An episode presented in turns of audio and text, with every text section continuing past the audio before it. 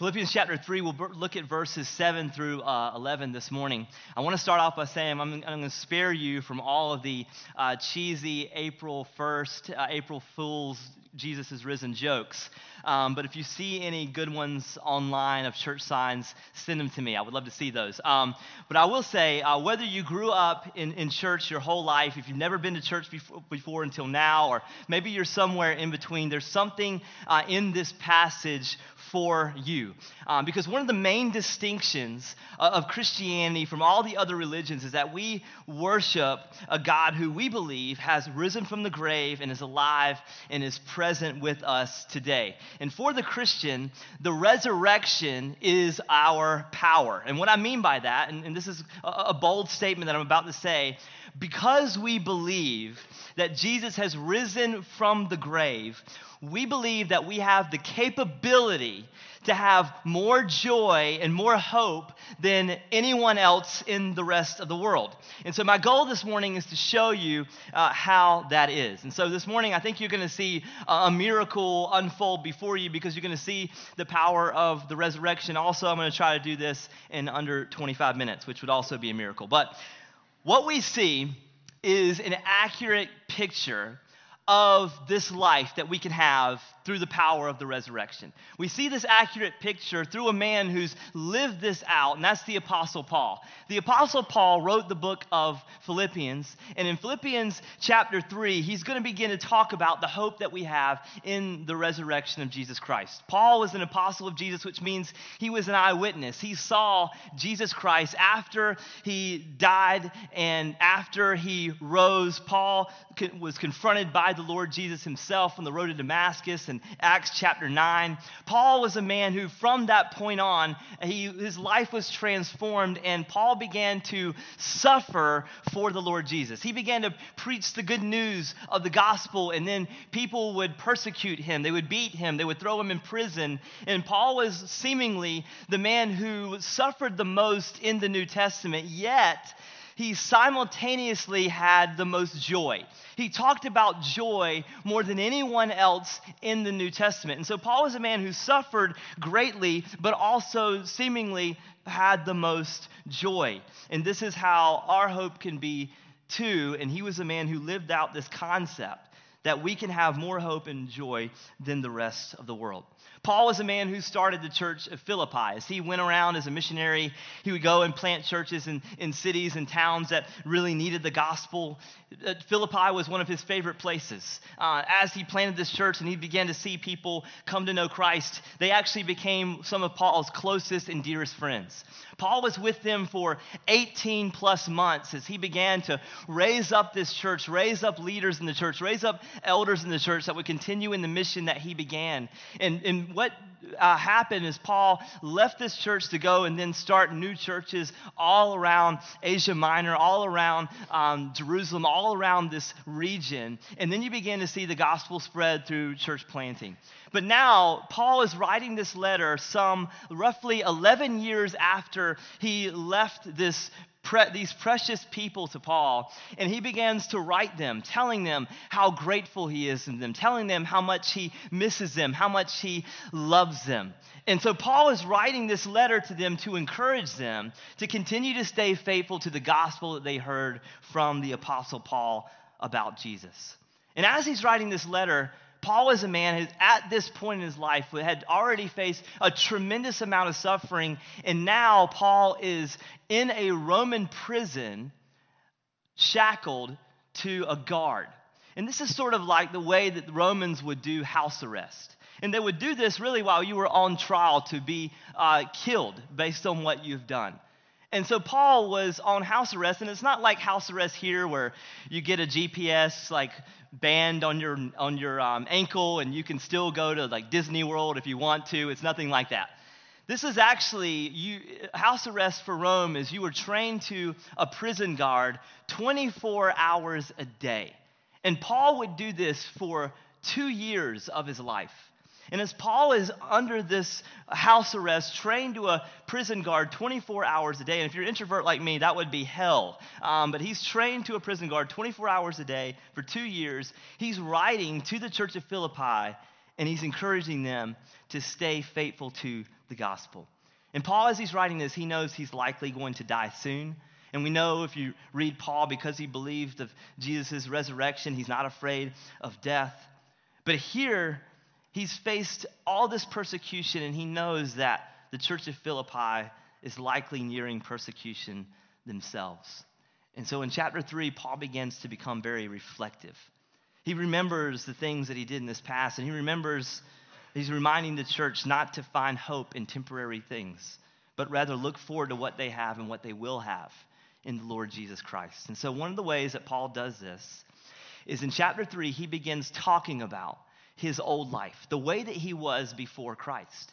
And he begins talking about really his Jewish heritage, his Jewish pedigree. He begins talking about how he was born of this great Jewish family and this Jewish tribe. He begins talking about how he was trained to be one of the most religious elite. And he begins talking about how he was really a, poster child from what every Israelite family wanted their little boys to grow up to be. And Paul, as he says this, he says, hey, it didn't matter. It, was actually worthless to Paul. Paul was this religious zealot.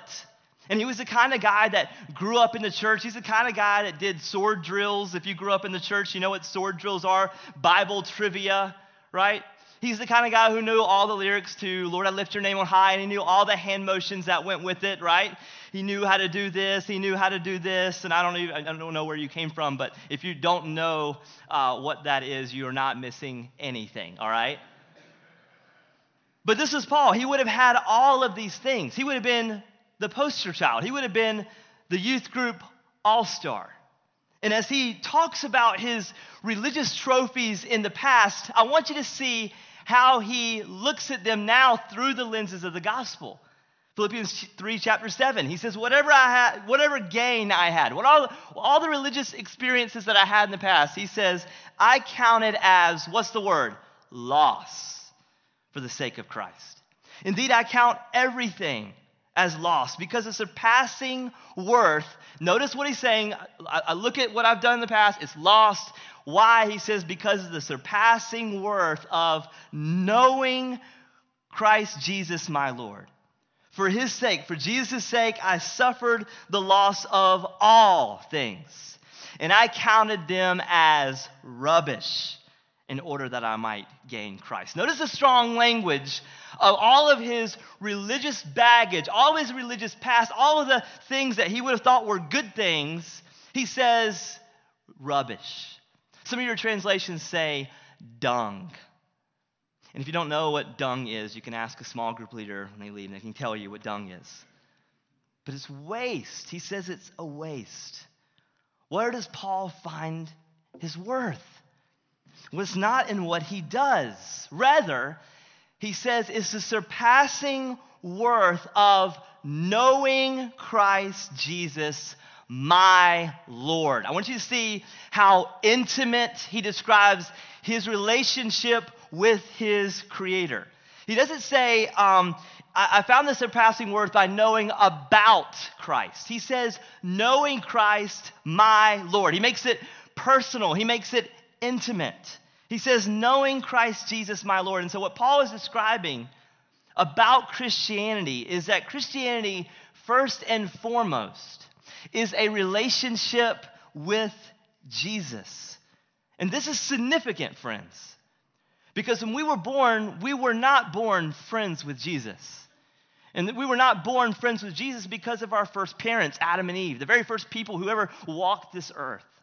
They rebelled against God, and because they rebelled against God, as Paul says in Romans chapter 5, uh, because of Adam's sin, we all sin. All of us carry the same curse that our first parents did, Adam and Eve. And so, because of that, we are born at war with God. We are born enemies with God and not friends of God. In other words, there's no, we can't do enough in and of ourselves to be in good standing with God. We can't do enough to save ourselves. And this is why Paul says it in Romans 9. And being or, or, or Philippians 3, verse 9. He says, and being found in him, not having a righteousness of my own that comes from law, in other words, that comes from things that you do, but that which comes through faith in Christ the righteousness from God that depends on faith. So here's what Paul is saying in verses 7 through 9. Through Christ, we actually, sinners, actually have the ability to know God. And when we know God, Paul is going to then communicate that once we know God, we find nothing as precious as Him. And that's the beautiful truth that Paul shows us. And that's the beautiful truth that I hope we leave here today with. However, there's another side to Paul's story that I also want you to see that's a bit more sobering. Because what Paul's life does in his story is he shows us that this idea that you can have all the religious background and practices and you can still live your life and not really know Christ. Because knowing Christ isn't about attending church, which is what Paul would have done as a young child. He would have attended the temple, but he didn't know Christ. Now, I will say, if you know Christ, you should be a part of the church. But Paul also shows us that knowing Christ isn't about just serving or giving. But if you know Christ, you should sacrificially love and you should sacrificially give. Knowing Christ isn't just studying Scripture, but if you know Christ, you will have a newfound love for God's Word. Knowing Christ isn't something that we do. But the sad thing is, this world is full of people who fill their lives with, re- with religious activity and they don't know Christ. This was Paul before he saw the risen Christ. And this is many people around us in eastern North Carolina. They live their lives and they fill them up with religious practice, with religious. Well, my grandma was a, believer, and I grew up in church, and I, I, was baptized when I was young, and I, you know, I have all these religious stories. I won these trophies when I was a kid because I built this birdhouse and gave it away. You know, and you have all of these things and the religious practices, but unless you understand the power of the res- risen Christ, unless you're truly a believer in Christ, it will not save you. Then he tells us how a person knows Christ. We see it in verse 9. He says, Not the righteousness that comes from the law, what we do, rather, it's righteousness that comes through faith. He says, But that which uh, comes through faith in Christ, the righteousness from God that depends on faith. Here's, here's what Paul says that's so significant. First of all, we have to understand that God is righteous and that we are unrighteous. And in order to have a relationship with God, because He's holy and He's perfect, we have to be righteous. And God can't just look at us and declare us righteous because that would be unjust and He would be a liar. So, in order for us to have a relationship with our Creator, we have to be made righteous. So, how are we made righteous? Well, Paul tells us in Romans chapter 5, verse 6, he says, For we were still weak. At the right time, Christ died for the ungodly. For one will scarcely die for a righteous person, though perhaps for a good person one would dare even to die. But God shows uh, his love for us in that while we were sinners, what did he do? Christ died for us. Since therefore we have now been justified, which is we've been made right before our Creator. How are we made right? He says, by His blood. Much more shall we be saved by Him. From what? The wrath of God. For if we were, were enemies, we're reconciled to God by the death of His Son. Much more now that we are reconciled, shall we be saved by His life? How are we reconciled to God? Does he say it's, it's something that you do?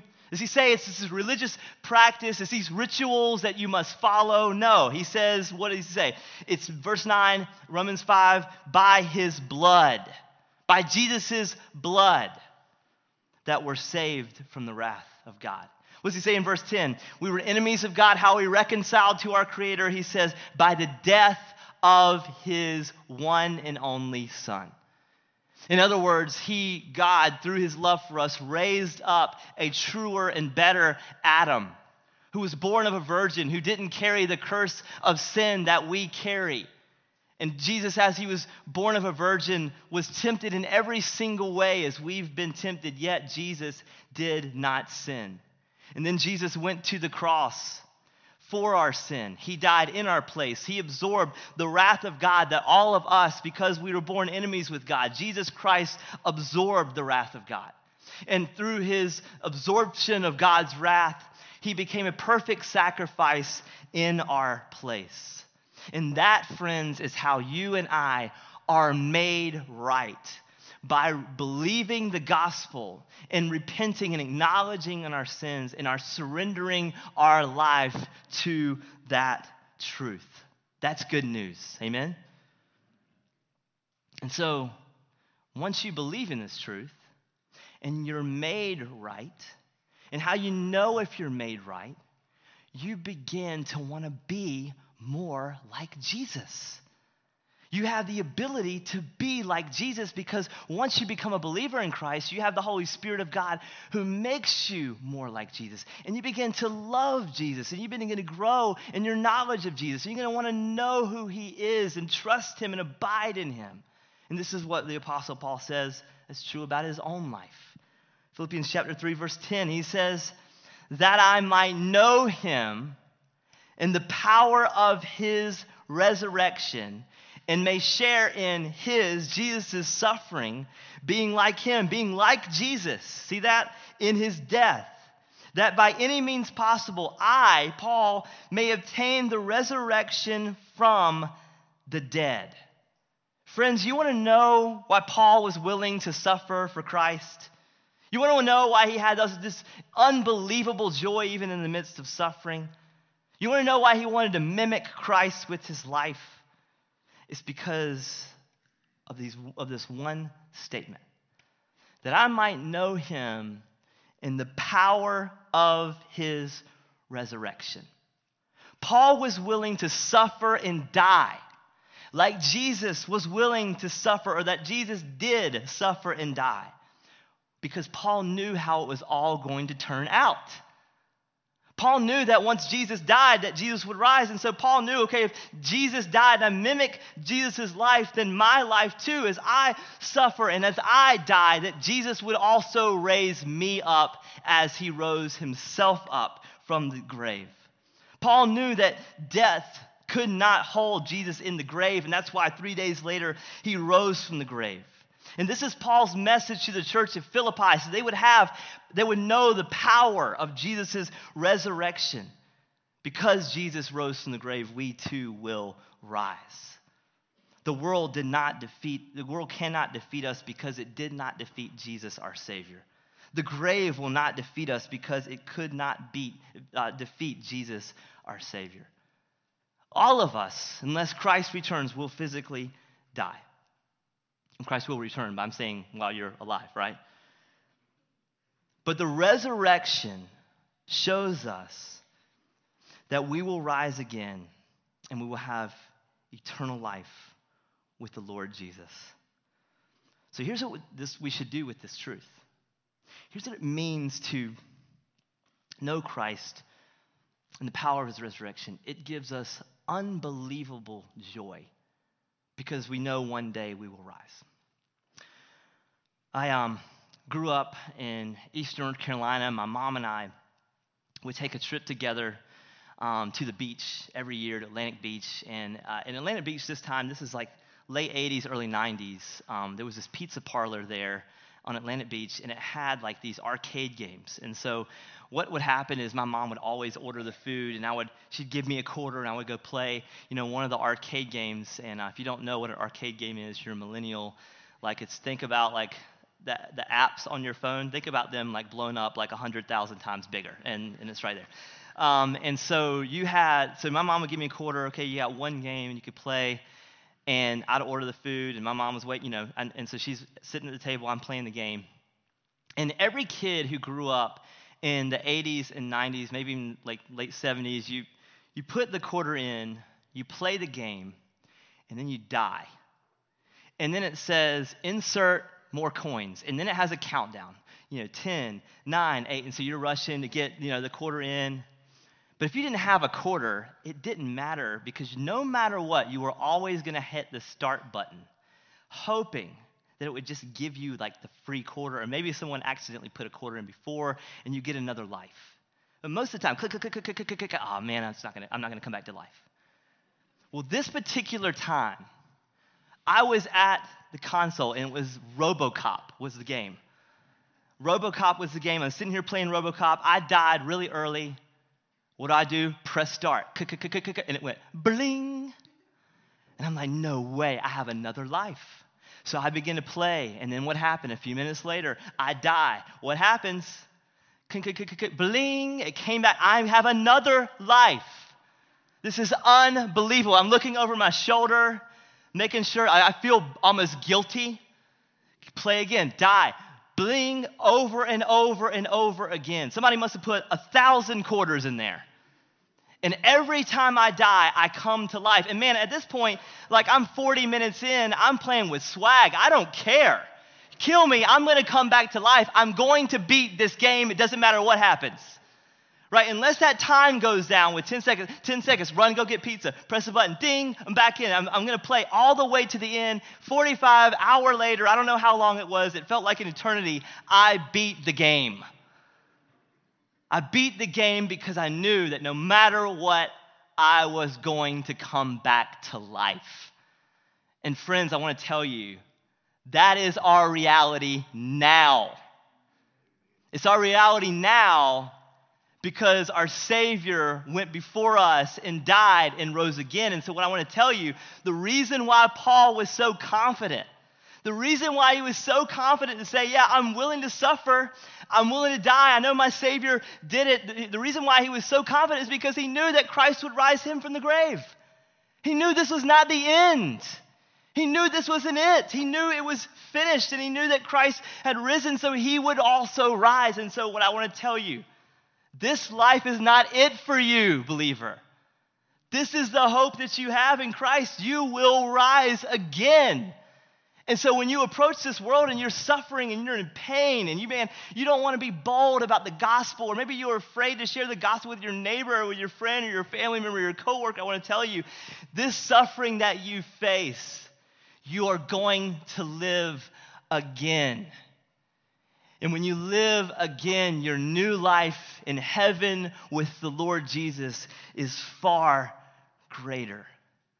And so I want to tell you that, believer in Christ because Christ has risen, you will rise. And because you will rise, you can live this life sacrificially.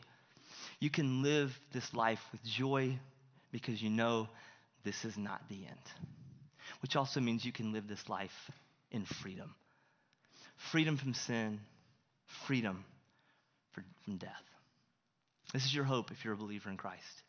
If you're not a believer in Christ, my hope is this that you would know Jesus Christ and the power of his resurrection. If you're not a believer in Christ, the sobering word I have for you is this sin will defeat you, the grave will defeat you.